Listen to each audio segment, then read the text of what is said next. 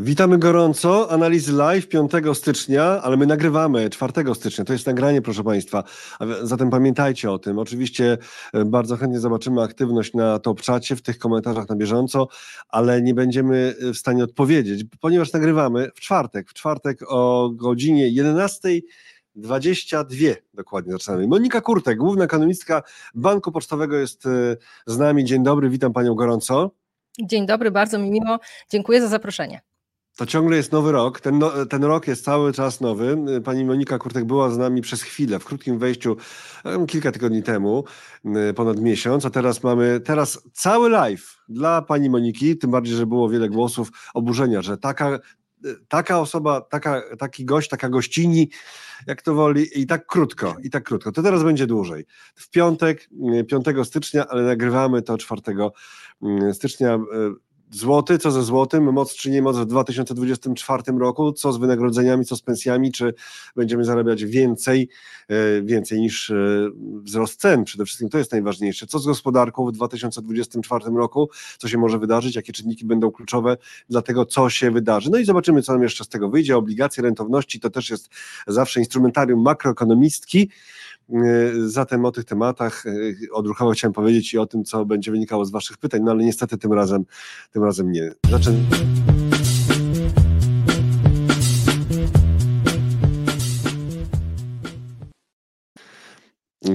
Monika Kurtek, główna ekonomistka Banku Pocztowego, Robert Stanilewicz, Analizy Online. Pani Moniko, po ile euro i dolar w dwa tysiące dwudziestym czwartym? Ulubione pytanie makroekonomistów, prawda?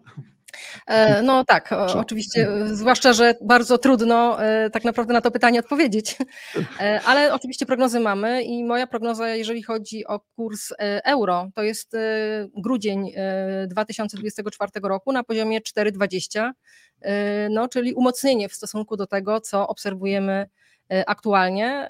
Jeżeli chodzi o dolara, no to tutaj oczywiście wiadomo, ten kurs będzie uzależniony. Teraz euro cztery trzydzieści cztery, cztery trzydzieści cztery w tym momencie, cztery trzydzieści pięć nawet prawie w tym momencie euro. Lekko spada do złotego.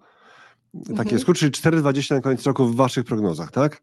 Tak, dokładnie tak. No, kurs dolara oczywiście będzie uzależniony nie tylko od tego, co na euro-złotym, ale również od, przede wszystkim od tego, co na y, euro-dolarze. A tutaj no, myślę, będziemy mieli okazję porozmawiać na temat właśnie przewidywań, co tam się może mhm. wydarzyć. To tak to pokrótce, właśnie tutaj jeszcze euro pokazuje, ten wykres będzie wracał za pięć lat, a teraz jeszcze dolar złoty. To, a do, co do dolara złotego taka prognoza jednoznaczna jest? Myślę, że to nie będą poziomy jakoś istotnie różniące się od obecnie obserwowanych. Myślę, że możemy, no, kilka groszy może być ten kurs, ta, ta para niżej, ale nie spodziewałabym się tu jakichś dużych rewolucji. Jednak, tak? Dobrze, to teraz tak. rozbieramy to na części pierwsze yy, i wracając do tego, co będzie wpływało na złotego. Złoty dwa tysiące dwudziesty czwarty, moc czy nie moc? Jednak trochę mocy, tak? Yy, tak wynika z tych prognoz. Dlaczego? Jakie są yy, zagrożenia dla takich scenariuszy, które mówią o tym, że złoty się mimo wszystko będzie, znaczy nie mimo wszystko, że złoty się będzie umacniał? Choć no, może musimy, nie w takim zakresie jak ostatnio. Mhm. Musimy przede wszystkim y, zacząć od tego, że to umocnienie złotego w, w końcówce dwa tysiące dwudziestego trzeciego roku było y, dosyć mocne, dosyć silne y, i znaczące, więc ta przestrzeń do takiego dalszego znowu silnego czy mocnego umacniania się jest na pewno już węższa. Ale mimo wszystko perspektywy uważam dla złotego są pozytywne, tak jak są pozytywne dla gospodarki i tutaj właśnie z tym, co w gospodarce będzie się dziać, z tym, z tym wiąże właśnie te, te, te dobre perspektywy również dla polskiej waluty. No i teraz jeżeli mówimy o gospodarce, tempo wzrostu gospodarczego. W mojej ocenie ono wyraźnie przyspieszy. Takie średnie prognozy na ten moment analityków, ekonomistów wskazują, że ta gospodarka urośnie nam w roku bieżącym o około dwa przecinek osiem procent.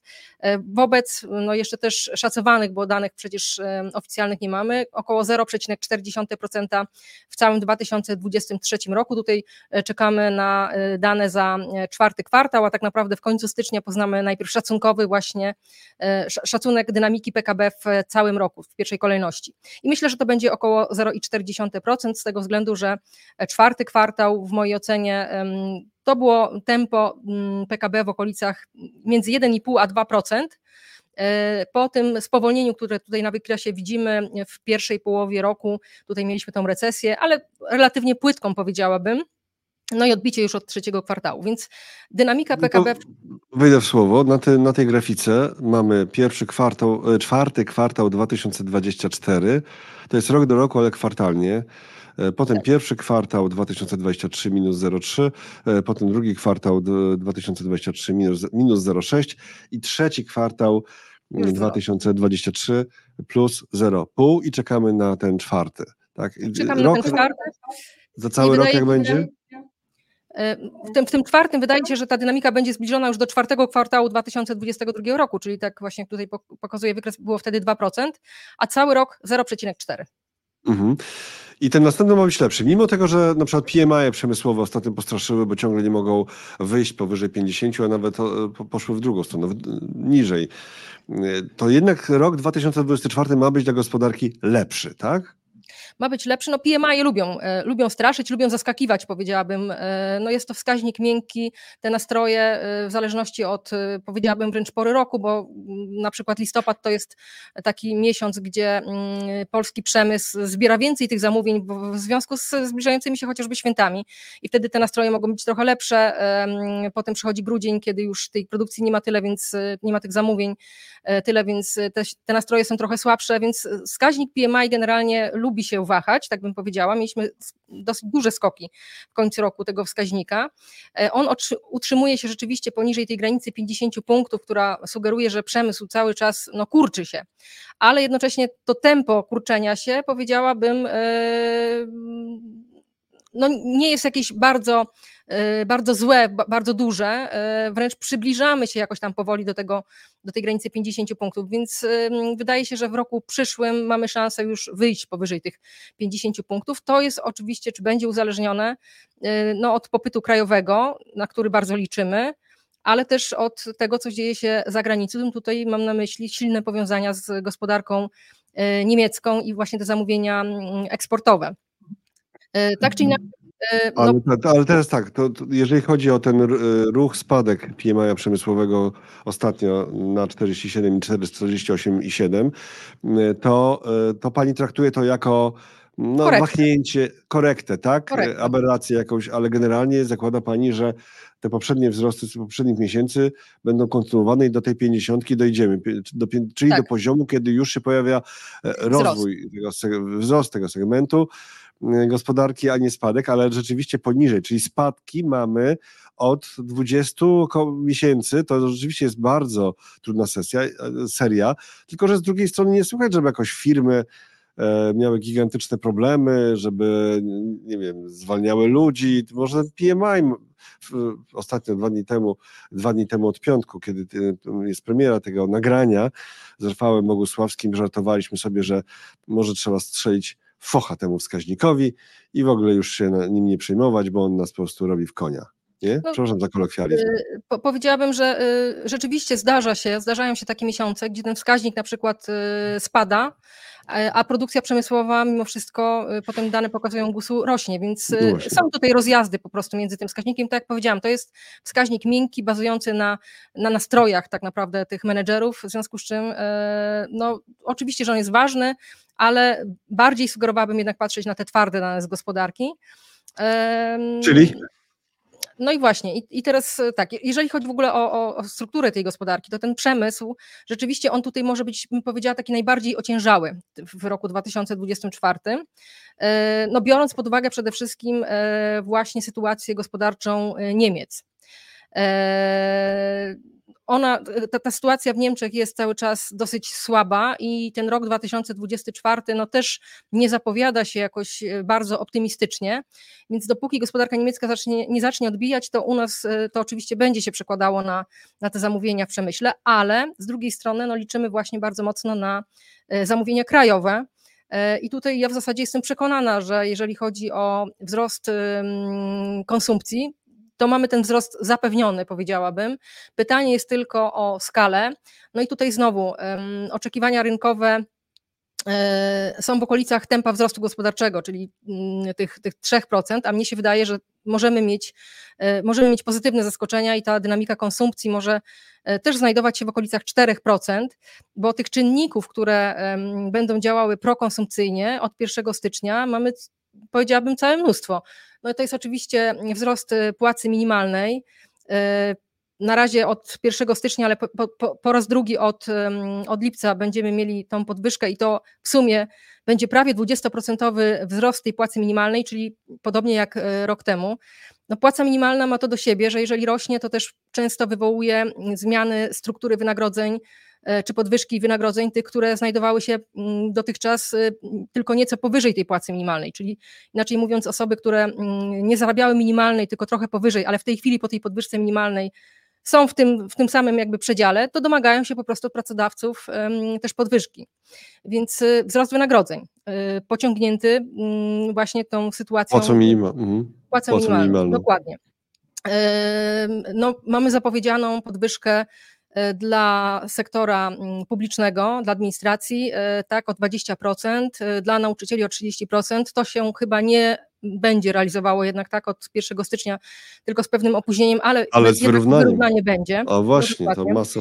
Mhm. Więc z pewnym opóźnieniem tutaj, ale to na pewno też będzie na ten popyt konsumpcyjny działać. No, zapowiada się waloryzacja emerytur w związku z dwucyfrową inflacją cały czas w dwa tysiące dwudziestym trzecim roku, więc tych środków, które napłyną do portfeli gospodarstw domowych, a które zakładam, że w przeważającej części właśnie będą przeznaczane na, na konsumpcję, będzie sporo. I myślę, że w związku z tym ta konsumpcja ma szansę właśnie rosnąć szybciej niż na ten moment analitycy zakładają. Przy czym też ja, ja też muszę tutaj powiedzieć, że te moje prognozy dotyczące tempa wzrostu gospodarczego, zanim ogłoszono podwyżki dla sfery budżetowej czy właśnie podwyżkę dla nauczycieli, były niższe i wydawało mi się, że to P K B no, przyspieszy, ale w okolicy trzy procent ta konsumpcja też niżej, natomiast no, te czynniki, które, te nowe czynniki, które doszły, skłoniły mnie do tego, żeby zrewidować jednak te prognozy w górę. Czyli wzrost gospodarczy przede wszystkim ciągnięty przez tą konsumpcję, ale też druga noga, czyli inwestycje, też według mnie powinny by, powinna być dosyć silna. W ogóle inwestycje, jeżeli o mnie chodzi, były pozytywnym zaskoczeniem w roku dwa tysiące dwudziestym trzecim. Wydawało się, że skoro spowolnienie gospodarcze u nas, u naszych partnerów handlowych, no to te inwestycje też bardzo mocno zostaną ograniczone, a tymczasem mieliśmy niespodziankę praktycznie od pierwszego kwartału i to niespodziankę nie tylko po stronie dużych firm, gdzie te inwestycje nominalnie rosły około dwadzieścia procent, natomiast też duża pozytywna niespodzianka po stronie samorządów i tutaj Tutaj to już naprawdę duże zadziwienie, bo ta dynamika w pierwszym, drugim, a, trzecim... A mnie dziwi zadziwienie, na horyzoncie, na horyzoncie wybory samorządowe. To zawsze przecież tak jest, że lokalne władze zbierają się, tak, biorą się w garść i kiedy, jeśli nie teraz, no trzeba coś zrobić i dobrze, jakby te inwestycje były skończone przed wyborami samorządowymi. No więc to jest często podnoszony argument, tylko ja chciałam zwrócić uwagę, że te, ta dynamika nominalna inwestycji samorządów powyżej pięćdziesiąt, a nawet sześćdziesiąt pięć procent w jednym, chyba to był drugi kwartał, gdzie aż tak wysoką żeśmy mieli. Nie wynika między innymi z tego na przykład, że poprzedni rok, czyli dwa tysiące dwudziesty drugi, to była bardzo, bardzo niskie czy wzrosty tych inwestycji, czy spadki. Nie było tutaj żadnych efektów bazowych. Rok dwa tysiące dwudziesty drugi też upływał pod znakiem dosyć silnego wzrostu inwestycji w samorządach, bo to były dynamiki nominalne w okolicach dwadzieścia procent. Więc dwudziesty drugi rok, dwudziesty trzeci jeszcze szybszy i oczywiście na pewno wybory miały tutaj pewien wpływ, ale wydaje mi się, że jednak dużo bardziej to było powiązane z tą z koń- z możliwością rozliczania poprzedniej perspektywy unijnej dwa tysiące czternaście dwadzieścia do końca dwa tysiące dwudziestego trzeciego roku. Więc tutaj chyba samorządy, mimo tego, że wcześniej narzekały, prawda, na rosnące koszty, na to, że nie będą miały środków na, na inwestycje, to jednak... No tak, bo, bo, bo po zmianach, po zmianach no, Polski Ład i tak dalej, że y, zmiany podatkowe, też obniżka podatków, która uderzyła w kasę samorządów, y, było dużo takich y, narzekań, że koszty energii, że samorządy będą bidować, a tymczasem mówi Pani o kolejnych dwóch latach wzrostu bardzo Dokładnie. wyraźnego inwestycji. I myślę, że te wzrosty mają szansę, może nie aż w takiej skali, ale będą miały szansę być kontynuowane z tego względu, no, że zostały odblokowane środki z K P O.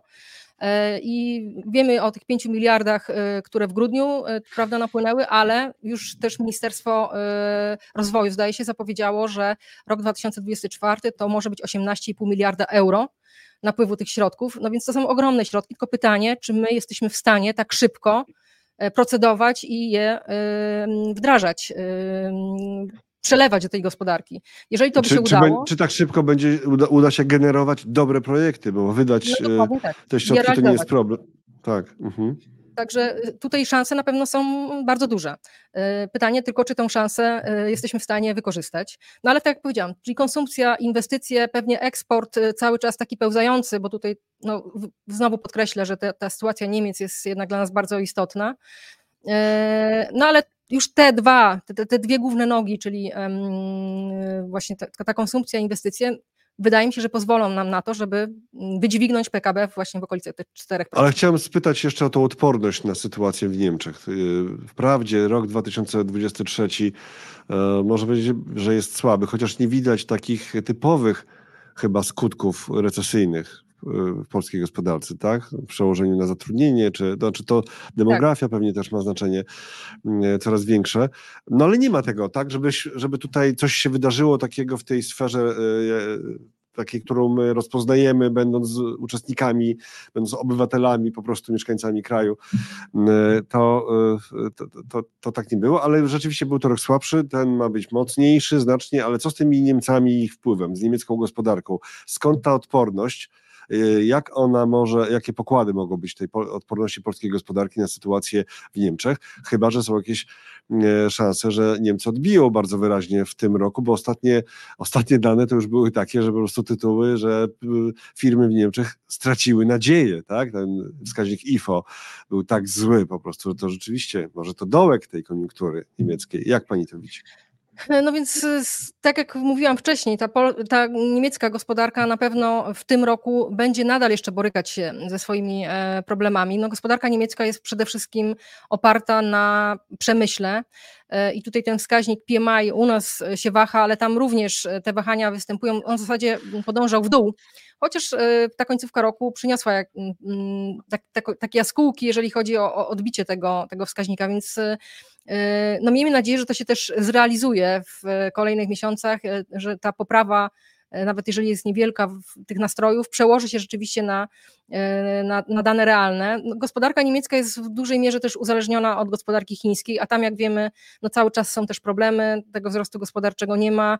Rząd chiński próbuje i pewnie będzie próbował też w tym roku, może nawet silniej pobudzać tą gospodarkę, więc no to jest taki łańcuch zależności, prawda, że my, my jesteśmy uzależnieni od tych Niemiec, ale Niemcy są uzależnieni od, powiedzmy, Chin. No i teraz jest czekanie, gdzie, która gospodarka szybciej ruszy.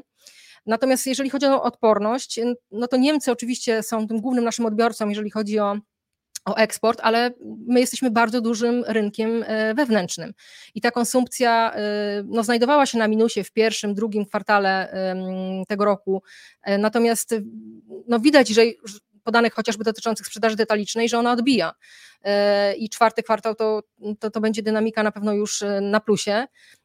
I tak jak powiedziałam, kolejne kwartały bieżącego roku, dalsze przyspieszenie tej konsumpcji, więc ten rynek wewnętrzny, popyt wewnętrzny trzyma polski przemysł no, w nie najgorszej sytuacji. Tam oczywiście są spadki, ale powiedziałabym, że y, można było oczekiwać, że ten rok dwa tysiące dwudziesty trzeci będzie dużo, dużo słabszy, dużo gorszy dla, dla polskiego przemysłu, a tak się nie stało. Y, natomiast perspektywy wydaje mi się, że są optymistyczne, bo y, te prognozy dla Niemiec, no jeżeli nie rok dwa tysiące dwudziesty czwarty, to dwudziesty piąty przewidywane jest y, już odbicie tej gospodarki. Więc y, no, strefa euro, oczywiście tutaj y, w sensie Europejski Bank Centralny podwyższył stopy procentowe do dosyć wysokich poziomów. Y, Te, ten poziom stóp procentowych przewyższa tam sporo poziom inflacji w tej chwili, ale no, oczekiwania są takie, że Europejski Bank Centralny te stopy w drugiej połowie roku dwa tysiące dwudziestego czwartego bieżącego roku zacznie obniżać, więc obniżki stóp procentowych na pewno też pomogą, bo to między innymi ich podwyżki też przyczyniły się po części też do, do tego wyhamowania.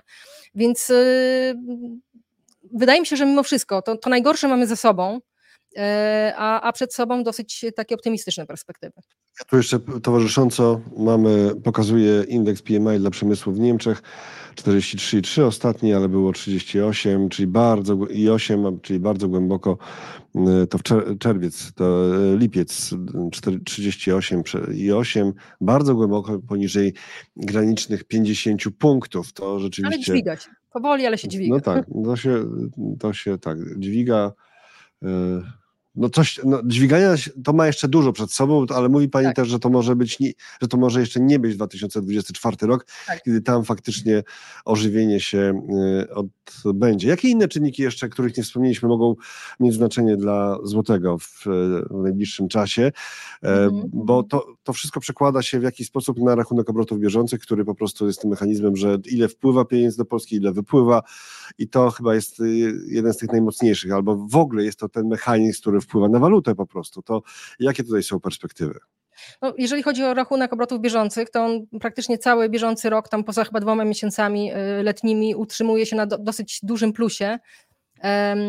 No to miało, to, to ma powiązanie z jednej strony z, z bilansem handlowym, który też na plus nam ładnie wyszedł w dwa tysiące dwudziestym trzecim roku i się utrzymywał.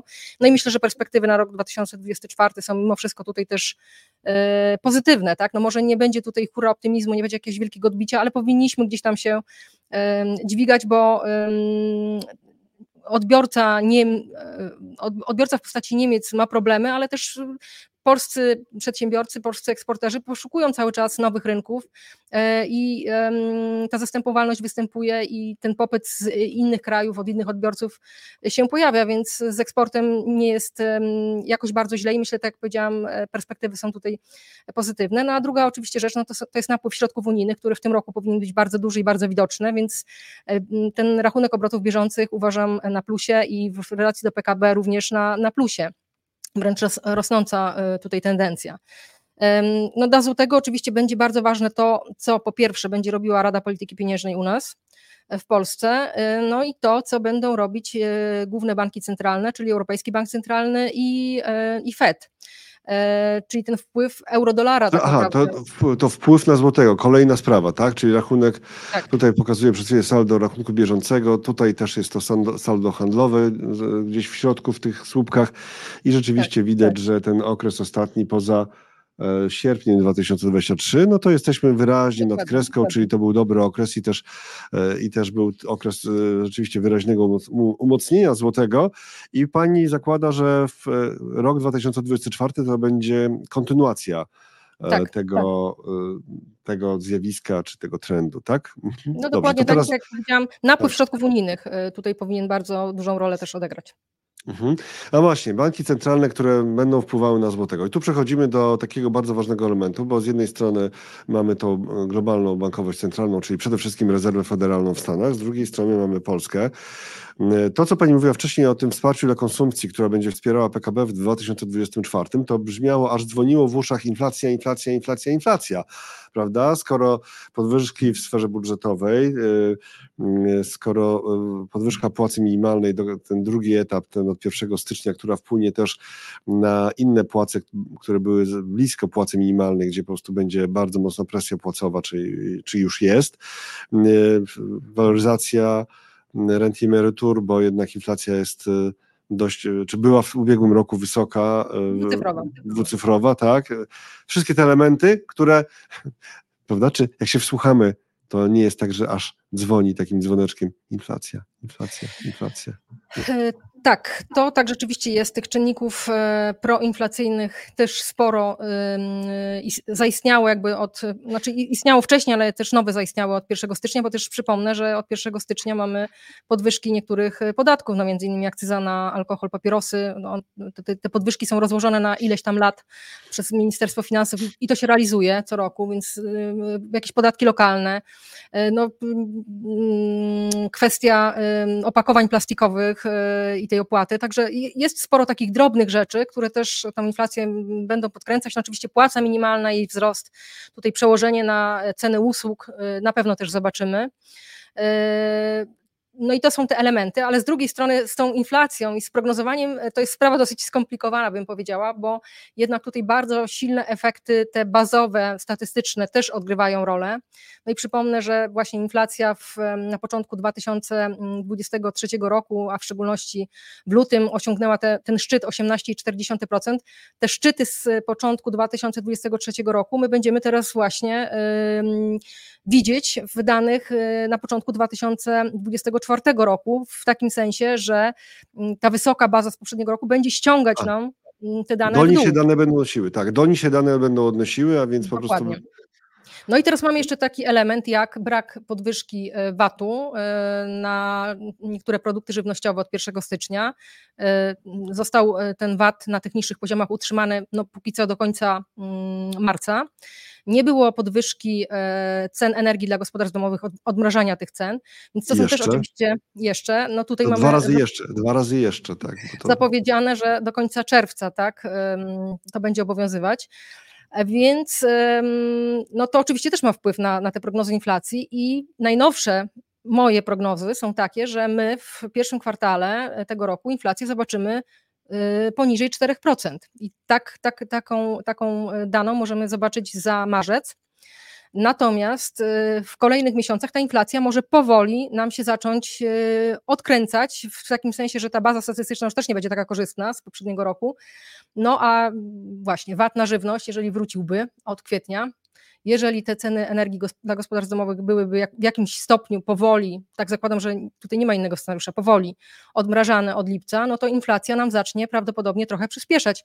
I wcale nie wykluczam, że na koniec tego roku ta inflacja może znaleźć się znowu w okolicach sześć do siedmiu procent, tak jak powiedziałam, kiedy w marcu może się okazać, że ona jest poniżej czterech procent i w ogóle już blisko górnej granicy celu. Także no te, te czynniki właśnie prokonsumpcyjne będą powodowały, że po prostu z, nam, z inflacją będzie, inflacji nie będziemy mieli już dwucyfrowej, bo musiałyby się znowu wydarzyć jakieś szoki, oby ich nie było, ale będzie bardzo trudno zejść z tą inflacją właśnie do celu inflacyjnego Narodowego Banku Polskiego. Czego się pani spodziewa i jak może to wpływ na krajobraz na pół roku, to, co, to czego się dowiemy w, w piątek w najnowszych danych? O inflacji. Szybki no wskaźnik inflacji, a szybki, ale spóźniony, bo przełom roku, bo były, zwykle tak jest, tak? Tak, no, inflację poznamy za chwilę, te, te wstępne szacunki, no i bardzo też czekam na ten, na ten szacunek, dlatego że wszystko wskazywało do grudnia, nawet do połowy grudnia jeszcze, że ta inflacja na koniec roku dwa tysiące dwudziestego trzeciego przyspieszy, że to będą okolice sześć przecinek siedem procent powyżej już tego, co było w listopadzie czy w październiku. Natomiast spadek cen paliw w samym grudniu no, wskazuje na to, że jednak inflacja nam się w grudniu też obniżyła i to mogą być okolice sześć przecinek pięć procent, taki jest konsensus rynkowy w tej chwili, a nawet są prognozy wskazujące na sześć przecinek dwa procent, więc, więc bardzo ciekawa, ciekawa dana na koniec dwa tysiące dwudziestego trzeciego roku, no i to też nam tak naprawdę będzie wskazywało drogę do, do tego prognozowania wskaźnika w kolejnych miesiącach dwa tysiące dwudziestego czwartego roku. Pytanie oczywiście, co Rada Polityki Pieniężnej z tym zrobi. Myślę, że momencik, momencik do, rady, do Rady za chwilę chciałbym przejść, a jeszcze chciałbym podsumować i tak konkretnie usłyszeć od Pani, żebyśmy, Pani o tym już mówiła, ale jeszcze chciałbym to w, tak w pigułce, co z inflacją w dwa tysiące dwudziestym czwartym? Jaki może być przebieg zdarzeń, jaka może być dynamika? Początek roku, zdanie, potem... Uh-huh. Początek roku y, dość wyraźne y, obniżanie się tej inflacji, a potem przyspieszanie tej inflacji. Mniej więcej od którego momentu? Kwartału, nie, od drugiego więcej... kwartału, od kwietnia. No jeżeli by VAT wrócił do wyższych poziomów od, kwiet... od pierwszego kwietnia, no to już wtedy pewnie to zobaczymy. Jeżeli by została ta data przesunięta, no to przyspieszenie w kwietniu, maju, czerwcu może być bardzo takie niewielkie, natomiast wtedy większe przyspieszenie od, od lipca i koniec roku w okolicach sześć do siedmiu procent.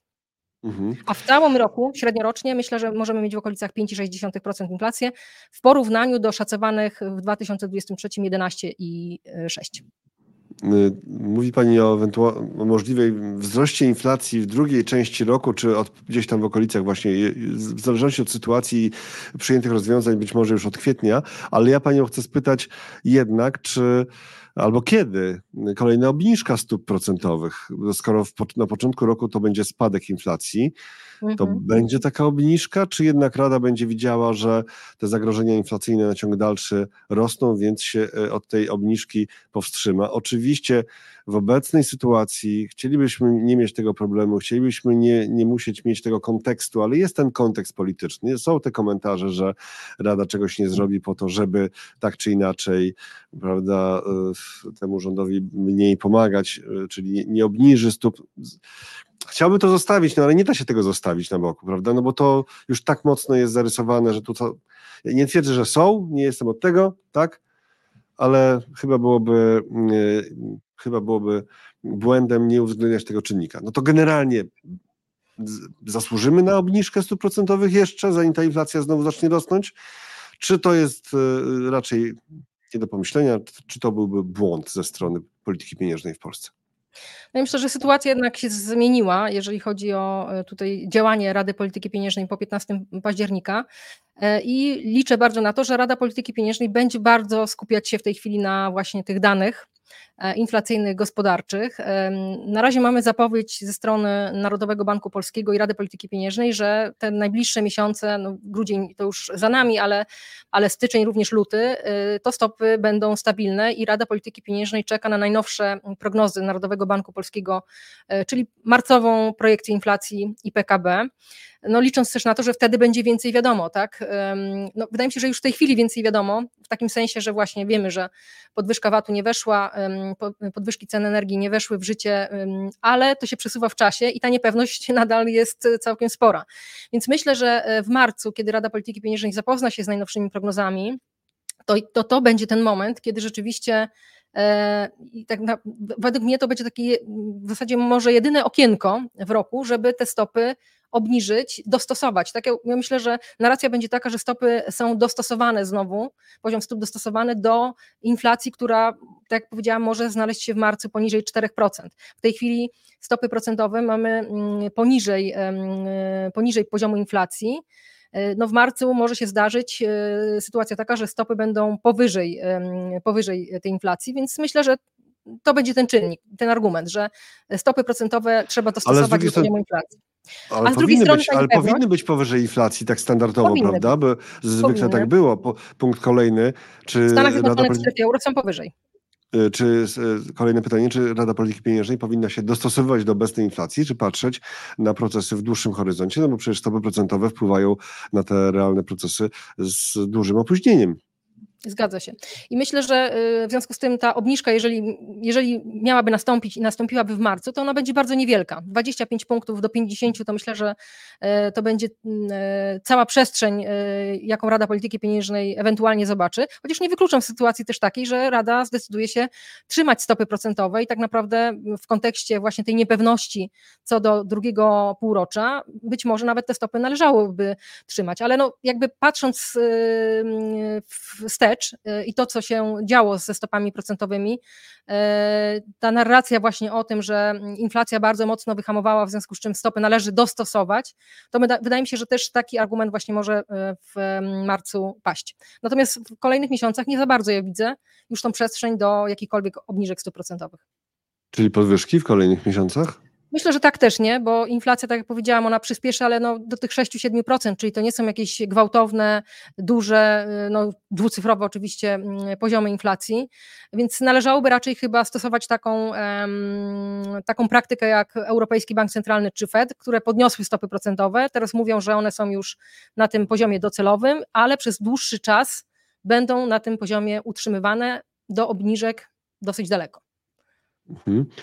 Rok zaczął się dla obligacji wzrostem rentowności, co było widać przede wszystkim w Stanach, ale tutaj bardzo krótki wykres spróbuję pokazać polskich dziesięciolatek, bardzo krótki, bo za dziesięć dni potem zamienię na dłuższe wykresy. To, i to pyta, dlatego ten temat, bo to się wiąże bardzo mocno właśnie z inflacją i ze stopami procentowymi, prawda? Co będzie się działo z polskimi obligacjami, czyli bardzo ważna sprawa dla inwestorów, którzy mają swoje środki w funduszach dłużnych, bo oczywiście nie mówimy tutaj o, to zawsze warto chyba podkreślić, o obligacjach detalicznych, bo tam inne mechanizmy działają. Mówimy tutaj o rynku długu, co, coś, co jest ważne dla państwa, jeżeli chodzi o finansowanie potrzeb pożyczkowych, gigantycznych w dwa tysiące dwudziestym czwartym i coś, co jest ważne dla inwestorów w funduszach dłużnych. To jak tutaj ten scenariusz inflacyjny może się przełożyć na to, co będzie się działo z polskim długiem. Tutaj pokazuję za pięć miesięcy, ale nie, jeszcze krótszy mnie interesował. To będzie teraz ostatnie dni, żeby tak pokazać po prostu, jak ten początek roku wyglądał na polskich dziesięciolatkach. Proszę bardzo, to jest sam początek, początek roku. No drugi, trzeci stycznia. Czwarty to no takie wahania, powiedzmy. W Stanach było mocniej widać ten wzrost rentowności, ale długofalowo to Amerykanie rządzą rynkiem światowym, prawda? Generalnie obligacje w dwa tysiące dwudziestym czwartym. Czy, czy spadek rentowności tych długoterminowych obligacji, czy jednak nie? No właśnie, to, to jest też ciekawe pytanie, bo tak, z jednej strony Yy... generalnie rynki wyceniły już praktycznie, nawet chyba z nawiązką, te obniżki stóp procentowych w Polsce, więc no ta korekta, która miała miejsce na, na pierwszych dniach nowego roku, oczywiście też pociągnięta przede wszystkim przez, przez Stany Zjednoczone, mogła trochę korygować te, te oczekiwania. No gdyby stopy zostały obniżone rzeczywiście w marcu, to może to na rynki jakoś podziałać właśnie w ten sposób, że a może, a może jeszcze kolejne obniżki, te oczekiwania, prawda? Natomiast z drugiej strony są te olbrzymie potrzeby pożyczkowe. W tym budżecie tuż przed Nowym Rokiem złożonym w Sejmie te potrzeby pożyczkowe są zwiększone nawet w stosunku do tego, co było w budżecie poprzedniej ekipy. O ile pamiętam, to netto te potrzeby pożyczkowe są w okolicach dwieście pięćdziesiąt sześć miliardów, a, a brutto powyżej czterysta pięćdziesiąt miliardów, więc to są ogromne kwoty. I co ciekawe, te potrzeby pożyczkowe zaplanowane w budżecie, mówię o netto, są o sto miliardów większe od szacowanych w całym roku dwa tysiące dwudziestym trzecim. Więc to są ogromne środki, które trzeba będzie na rynkach pozyskać. No przy czym tutaj Ministerstwo Finansów bardzo jasno wskazuje, że ono liczy, że no Yy, prawie że po połowie to się dzieli, no może trochę przesadziłam, trochę mniej niż połowa, ale duża część tych, tych środków ma być pozyskiwana od inwestorów zagranicznych. Zagranica bardzo powściągliwie podchodziła w ostatnich dwóch latach czy roku do, do tych polskich obligacji. Ta, ten udział inwestorów zagranicznych dosyć mocno został zredu- no, zmniejszył się, tak? Więc jest z czego, bym powiedziała, odbudowywać i ten napływ Napływ może okazać się całkiem spory i zainteresowanie polskimi papierami, no bo też zmieniła się po wyborach optyka, to żeśmy widzieli na wykresach wielu aktywów. Więc paradoksalnie może być tak, że mimo tego, że stopy procentowe na przykład nie są obniżane, te perspektywy na dalsze obniżki też nie są jakieś może bardzo jasne, to rentowności mogą nieco spadać z tego względu, że właśnie no to zainteresowanie po prostu polskim długiem będzie, z tą wiarą inwestorów, że polska gospodarka będzie radziła sobie coraz lepiej, a druga sprawa no to właśnie obniżki stóp procentowych w Stanach Zjednoczonych czy w strefie euro. Tutaj ja nie jestem aż tak optymistyczna jak chyba rynki, które uważają, że już w marcu ta obniżka stóp procentowych w Stanach Zjednoczonych może nastąpić. Czyli też no, Stany Zjednoczone pierwsza, dopiero potem Europejski Bank Centralny, gdzie do niedawna spodziewano się odwrotnie. Być może ta, ta obniżka w Stanach pojawi się jednak później, tak też można by wnioskować po tych minutes, które zostały w środę wieczorem przez Fed opublikowane. Więc może też nastąpią jakieś jeszcze tutaj korekty tych oczekiwań rynkowych co do Stanów Zjednoczonych, ale na pewno nie ulega wątpliwości, że ta obniżka w roku dwa tysiące dwudziestym czwartym, czy, czy obniżki wręcz się pojawią, w związku z czym te rentowności myślę, że będą korygować w górę, w, w dół, przepraszam, będą spadać, mhm. a to może też ciągnąć właśnie takie kraje jak Polska, Czechy czy, czy nawet Węgry. A na ile w tym okresie czynniki geopolityczne są brane pod uwagę w tych wszystkich szacunkach? Bo rozmawiamy przez cały czas teraz, mm-hmm. przez te czterdzieści minut już prawie, z, tak jakbyśmy byli w świecie bez tych zagrożeń. Taki świat istniał, gdzie te zagrożenia były bardzo niewielkie albo niezauważane. To się zmieniło. Czy to ma wpływ na napływ właśnie, bo można sobie różne scenariusze kreślić, albo obawa i niechęć, albo właśnie chęć, bo potrzeby są takie, żeby tutaj wiele rzeczy finansować związanych z obronnością dla całego bloku. czyli taki trochę syndrom Korei Południowej, która właściwie w stanie wojny z Koreą Północną jest. My nie jesteśmy w stanie wojny z nikim, ale mówię o pewnych zagrożeniach. Tam w Korei Południowej przez wiele, wiele dziesięcioleci funkcjonuje właściwie kraj w stanie wojny, tylko na, na podstawie jakiegoś tam zawieszenia broni. Przecież tam nie było porozumienia pokojowego nigdy. A jednak kraj się rozwijał w sposób niesamowity od, od najbiedniejszego czy jednego z najbiedniejszych krajów w latach pięćdziesiątych. To jakie, czy, jak, to, jak to działa tutaj w tych wszystkich szacunkach dotyczących gospodarki i napływów przede wszystkim pieniędzy na polski rynek, do polskich obligacji? No oczywiście to jest tak, że te takie szoki zewnętrzne czy wydarzenia zewnętrzne zawsze są jakimś zagrożeniem realizacji, powiedzmy, optymistycznych scenariuszy. Ale ja mam takie wrażenie, obserwując to, co się na tych rynkach dzieje od kilku lat, gdzie tych szoków też było dużo, prawda, bo i pandemia, i, i wojna, wybuch wojny na Ukrainie, teraz w dwa tysiące dwudziestym trzecim wybuch wojny na Bliskim Wschodzie, no a wcześniej jeszcze, cofając się przed dwa tysiące dwudziestym rokiem, kryzysy finansowe i tak dalej, i tak dalej. To no, może to brutalnie zabrzmi, ale mam takie wrażenie, że rynki finansowe się trochę do tego przyzwyczaiły i reagują oczywiście, jeżeli coś niepokojącego się dzieje, ale te reakcje, bym powiedziała, są według mnie takie krótkookresowe, tak?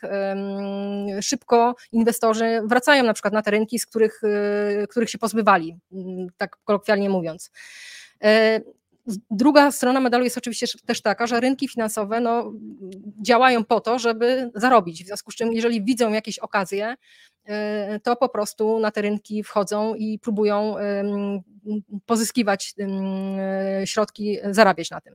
W związku z czym polska gospodarka, jeżeli patrzymy na nią w, no w taki sposób, o którym żeśmy tutaj rozmawiali, tak, że ma przed sobą szansę przyspieszenia tempa wzrostu gospodarczego, odbicia gospodarczego, odbicia konsumpcji, tej inflacji jednak no, niższej, tak, już nie dwucyfrowej, to i plus do tego oczekiwane zmiany, reformy i tak dalej, no to ta, ta Polska stała się takim, takim krajem atrakcyjnym i wydaje mi się, że, że to mimo wszystko inwestorów przyciągać będzie. Nie wiemy, jak się potoczy wojna na Ukrainie, no, sytuacja na froncie nie wygląda optymistycznie z punktu widzenia Ukrainy, nie wiemy też, jak będzie się toczyć dalej, czy eskalować, czy nie eskalować wojna na Bliskim Wschodzie, natomiast wydaje mi się, że też takim sporym zagrożeniem, jeżeli o nich mówimy, to są wybory w Stanach Zjednoczonych, ale to jest dopiero listopad, czyli prawie koniec dwa tysiące dwudziestego czwartego roku, no bo sondaże, jak, jak w tej chwili wyglądają, wiemy, przewodzi, na pierwszym miejscu jest w tej chwili w tych sondażach Donald Trump. Znamy też jego zapowiedzi, między innymi dotyczące wycofania Stanów Zjednoczonych z NATO. No i gdyby teraz rzeczywiście ta zmiana warty tam nastąpiła, no to myślę, że to może być taki duży wstrząs też dla, dla rynków finansowych globalnie i też dla gospodarki globalnej. No ale to staram się myśleć o tym chyba, jako tak, zagrożenie, chyba, ale przy... nie, nie, które się nie zrealizuje. Chyba że przyjmiemy, że jednak to była po prostu tylko taka narracja polityczna, która ma zmusić partnerów do wydawania większych środków na obronność, czemu trudno nie przyklasnąć, prawda? Jednak mimo wszystko, bo tak. Trump swoim wizerunkiem szalonym zupełnie tam jednak niektóre rzeczy słusznie zaakcentował, prawda? Czy wydatki na obronność wśród partnerów NATO, czy kwestia Chin, z którą to kwestią Chin każdy, któryś kolejny prezydent i tak musiałby się zderzyć i, i prezydent Biden kontynuuje tę drogę, a nawet ją pogłębia. Tą drogę na przy jakieś takie przytemperowanie chińskich zapędów dominacji nad światem i nad światem zachodnim. Oczywiście każdy ma prawo mieć swoje marzenia i swoje dążenia, no ale te y, Amerykanie musieli się z tym jakoś w końcu zacząć y, brać za bary. Znaczy musieli. No to, to wynika z wielu czynników, ale to było nieuchronne. W tym sensie musieli, że to było nieuchronne. Także ja tak mam nadzieję, że to po prostu będzie zwycięstwo republikanów i że to już będzie inny Trump niż ten wtedy, bo tam pewnie, mam nadzieję, jest jakaś refleksja jednak nad tym, co się dzieje. Nadzieje, tak? No wiadomo, no, ale że nadzieja, sam, sam Donald tak. Trump jest osobą bardzo nieprzewidywalną, w związku z czym yy, no, widzieliśmy, co się wydarzyło yy, wtedy, kiedy wygrał wybory, prawda? Jakie były reakcje rynków finansowych i myślę, że teraz może być bardzo No ale, podobnie, potem, bo, bo ale, potem, ale potem się okazało, że ale potem się okazało, że to był dobry okres dla samych rynków finansowych, tak? Dla, była deregulacja. Ja nie, no tak. nie absolutnie nie chcę. Ja nie absolutnie. Ale wtedy nie, nie mieliśmy wojen. wojen tak, ja absolutnie w Ukrainie i wojny nie chcę lansować. Nie chcę lansować jakiegoś cudownego scenariusza, z którym miałby wynikać z ewentualnej prezydentury Donalda Trumpa, tylko staram się szukać jakichś innych odcieni, tak, żeby, że a, może to jest naiwne, ale szukać innych odcieni jednak, że, że może tam nie dojdzie do jakiegoś szalonego, szalonego zwrotu, który byłby katastrofalny dla świata.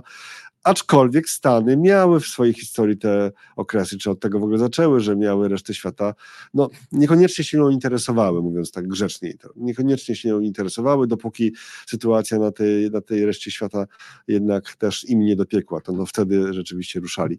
No dobrze, to pani mówiła o tym, że rynki finansowe są, mają jeden cel, zarobić, i dlatego jak będą widziały okazję też na polskich aktywach, żeby zarobić, to tutaj pieniądze będą płynęły niezależnie od e, ewentualnych zagrożeń geopolitycznych, ale to a propos zarobić, to ja bym chciał właśnie teraz przejść do tego zarobić, bo tak nam się ten ciąg ułożył, że ten temat wylądował na końcu naszej rozmowy właściwie, a jest dla, myślę, bardzo wielu z nas bardzo ważny.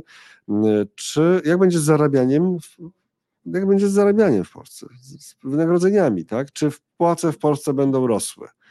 I co ważniejsze, czy płace w Polsce będą rosły szybciej niż ceny? No to odpowiadając na pierwsze pytanie, czy będą rosły? Będą rosły. Tu już mówiłam o tej płacy minimalnej, która mm, też wywołuje te zmiany i no, no podwyżki w innych osób, tak, które płacy minimalnej mhm. nie zarabiają, podwyżki w sferze budżetowej, podwyżki dla nauczycieli. Okej, okay, ale to wszystko mamy, to wszystko mamy. No tak, tak, a dalej w rok, a dalej głębiej w rok? Myślę, że presja na, na ten wzrost wynagrodzeń utrzyma się, bo inflacja cały czas jest podwyższona, ona jest powyżej tego celu inflacyjnego, to jest, to jest jedna sprawa. Druga sprawa jest taka, że jeżeli gospodarka nam będzie bardzo wyraźnie przyspieszać i pracodawcy będą potrzebować tych pracowników, a jak wiemy, ten problem z pracownikami jest coraz większy, pozyskanie pracowników jest coraz trudniejsze, to będą godzić się pracodawcy na to, żeby te płace po prostu podwyższać, więc my takim tym wskaźnikiem, który jesteśmy w stanie najbardziej i najaktualniej jakby monitorować, to jest tempo wzrostu płac w sektorze przedsiębiorstw i zakładamy, że o ile w, w dwa tysiące dwudziestym trzecim roku to, to tempo było dwucyfrowe, wyniosło chyba tak średnio szacując około dwanaście przecinek trzy procent, to w roku dwa tysiące dwudziestym czwartym ono wcale nie będzie dużo niższe i może wynieść w okolicach dziesięć do jedenastu procent, czyli cały czas nominalnie dwucyfrowo. No a teraz jakie to ma przełożenie na ten tak zwany wzrost realny płac? No inflację przewidujemy w dół, tak? Czyli przy utrzymującym się dwucyfrowym wzroście płac i jednocześnie mhm. obniżającej się inflacji, wzrost realny płac też mamy zapewniony. I on, ten wzrost w zasadzie pojawił się realny, o realnym mówię, od w czerwcu dwa tysiące dwudziestego trzeciego roku mieliśmy taką chwilową tylko przerwę i powrót do spadków w, w lipcu, ale generalnie dalej to już są tylko i wyłącznie cały czas wzrosty i to takie przyspieszające wzrosty. I myślę, że z taką sytuacją będziemy mieli do czynienia w roku dwa tysiące dwudziestym czwartym i tutaj znowu taki mój, mój szacunkowy wzrost tej płacy realnej w dwa tysiące dwudziestym trzecim roku w sektorze przedsiębiorstw to jest zero przecinek siedem procent, natomiast myślę, że w roku dwa tysiące dwudziestym czwartym możemy mieć ten wzrost już w okolicach siedem procent, także to dosyć duża różnica. Dosyć dużo, no wow, cztery procent P K B w, w górę to już jest potężny wzrost jak na obecne czasy, tak? Potężny. Tak.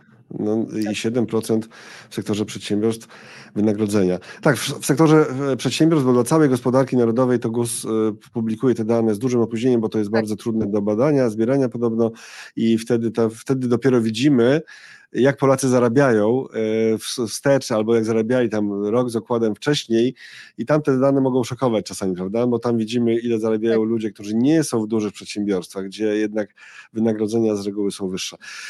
Pięknie dziękuję pani Moniko za tę rozmowę. Również dziękuję, że znalazła pani dla nas czas.